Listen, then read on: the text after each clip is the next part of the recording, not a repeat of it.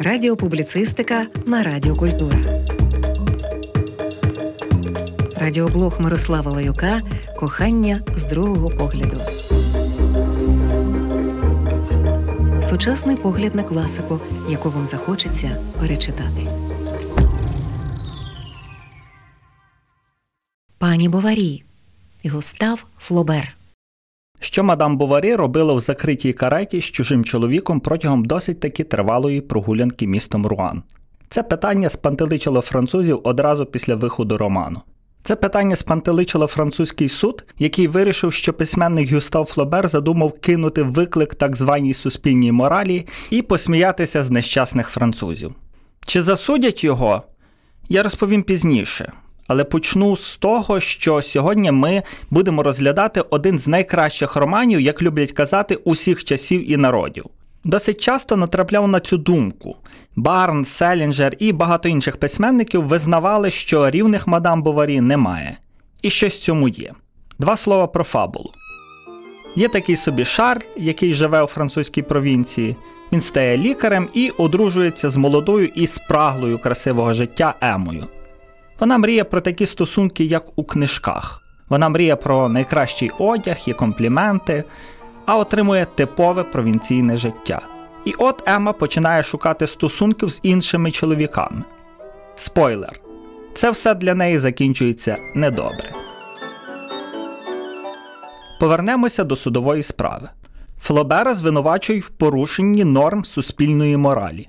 Як це так? Одружена дама бере участь у кількох любовних інтригах. Ну і ця історія з каретою. В пізніших редакціях роман виходитиме з присвятою, адвокатові, який виплутав Флобера з цієї справи. А ось і фрагмент, де одружена дама катається містом не зі своїм чоловіком. Цитуватиму переклад Лукаша. Попереджаю, що багатьох це за тодішніми мірками зухвальство сьогодні от взагалі не вразить. Але ви собі просто уявіть той час і спробуйте усвідомити той рівень знущання над святенниками, який зафіксований в цьому фрагменті. Екіпаж побрався вгору по Буврейському й Кушуаському бульвару, потрясся по всьому Монрі Буде аж до Девільського узвозу.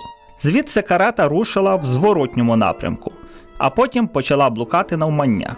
Її бачили в Сен-Полі, в Лекюрі, в Гарганській горі, в Ружмарі, на майдані Гаярбуа, на вулиці Марадрері, на вулиці Діннандері, біля церков святого Ромена, святого Вівіана, святого Маклу, святого Нікеза, коло Митниці, в районі Старої Вежі, Труапіп і коло Великого кладовища.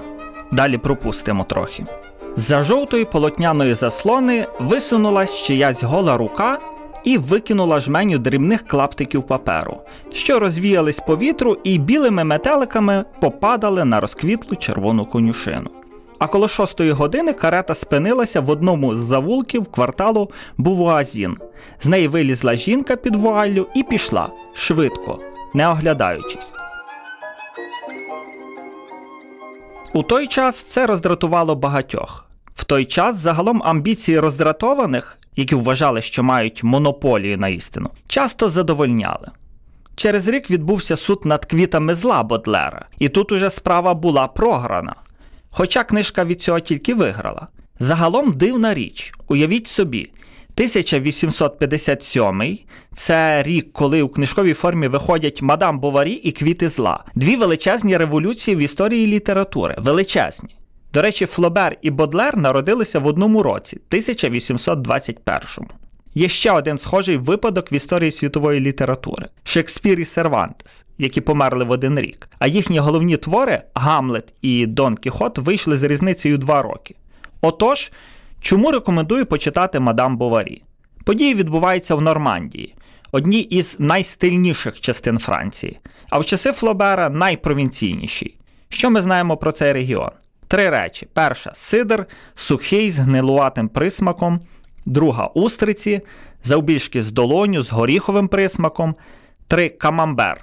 Загалом цей роман добре працює на загальні стереотипи про Францію. Але ж це правда, французька кухня і справді чудова. От е, що в раціоні дядька Руо, героя роману, простого собі чоловічка. Він любить міцний сидр, соковиту печеню і добру каву з ромом. Цей буденний гедонізм, звісно, зачаровує.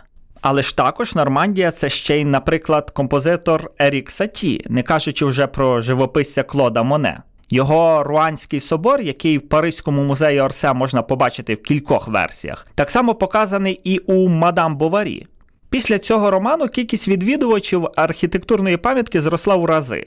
Флобер пише про своє рідне місто. Коли письменник пише про своє рідне місто, це багато що визначає. Наприклад, що ми не будемо розглядати красиві будинки, а наче старі містяни ходитимемо найближчими і найцікавішими доріжками, де малий шанс наскочити на якусь банальність. Ви слухаєте Радіокультура. Радіоблог Мирослава Лаюка Кохання з другого погляду. Сучасний погляд на класику, яку вам захочеться перечитати. Бодлера і Флобера об'єднує те, що їх цікавить мистецтво саме в собі. Бодлер у поезії часто знеособлений. Там важко відшукати його біографію, він більше досліджує межі мистецтва. Флобер же теж забирає себе, залишає лише історію, лише мистецтво. Бодлер каже: Моє мистецтво є надлюдським. Флебер же пропонує такого оповідача, який знає все, який, як Боже око, стежить за Боварі, знає, що вона думає, знає, що вона хоче і чого не хоче. Я це Боварі, каже Флобер. Розглянемо її детальніше. Ему Боварі жахає буденність. Вже в першій зустрічі з Шарлем, який приїжджає, щоб оглянути її батька, ще до одруження, дівчина пропонує йому кюрасо лікер з висушеної апельсинової шкірки. Ема з Шарлем одружується, вона шукає цих кольорових спалахів, але все не те. Розмови Шарля були пласкі, як вуличні тротуари. Загальники проходили в них одноманітною плетеницею в своєму буденному вбранні, не викликаючи ні хвилювання, ні сміху, ні задуми. Він сам признавався, що, живучи в Руані, ні разу не поцікавився сходити в театр, подивитись паризьких акторів. Він не міг ні плавати, ні фехтувати, ні стріляти з пістолета. І коли Ема якось натрапила в романі на якийсь незнайомий термін верхової їзди, він не зміг пояснити його значення. Уявіть собі, не знав термін. Для Буварі це фатально.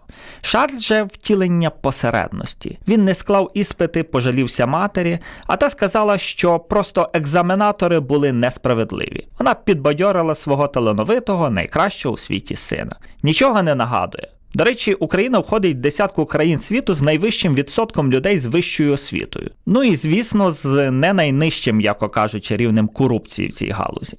Флобер дуже тонкий, майже як Шекспір. Як часто ми це бачимо, коли не надто талановиті люди скаржаться на несправедливість. І найгірше самі в це вірять. А ще таким чином знецінюють реальні приклади несправедливості.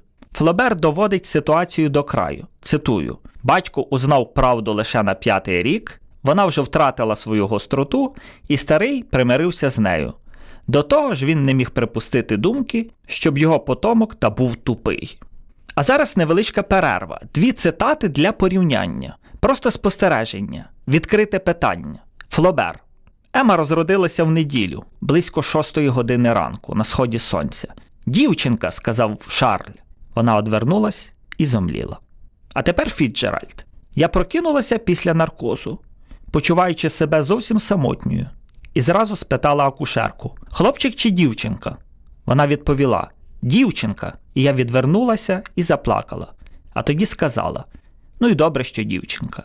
Тільки дай Боже, щоб вона виросла дурненькою, бо в цьому нашому житті жінці найкраще бути дурненькою лялечкою. Кінець цитати. До речі, перша фраза Емми до дочки в книжці не лізь. Визначально, правда? Емма багато читає і багато знає. Вона нагадує сучасних людей, які багато часу проводять в інстаграмі, надивлюються на красиве життя, а потім страждають, що не можуть цього мати. Цитую. Вона придбала собі план Парижа і, часто, водячи пальцем по карті, мандрувала по столиці, гуляла по бульварах, спиняючись на кожному розі, на перехресті вулиць перед білими квадратиками кварталів. А коли очі нарешті стомлювались, склепляла повіки і бачила, як у темряві коливаються од вітру вогні вуличних ліхтарів. Чула, як ляскають підніжки карет, відкидаючись біля театральних під'їздів. Несправедливість повсюди.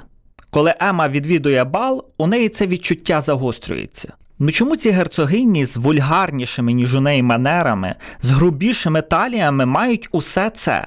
Чому так нечесно? Ема плаче, Ема хоче блискучого життя, але вона народилася не там, не тоді, вона жертва. І вона намагається це якось замістити. Коли у моду входять кактуси, для Еми їх купують. Вона любить моду. Цей роман настільки сучасний про стількох людей, яких знаю, що аж страшно. Ще раз повторю: вражає ця пронизливість Флобера, співмірна хіба з Шекспіром. Цитую: Правда, їй і не хотілося особливо додому, але вона дала слово, що повернеться увечері. Отже, Шарль чекав її, в серці у неї вже чатувала та полохлива покора, яка для багатьох жінок є покарою й покутою за подружню зраду.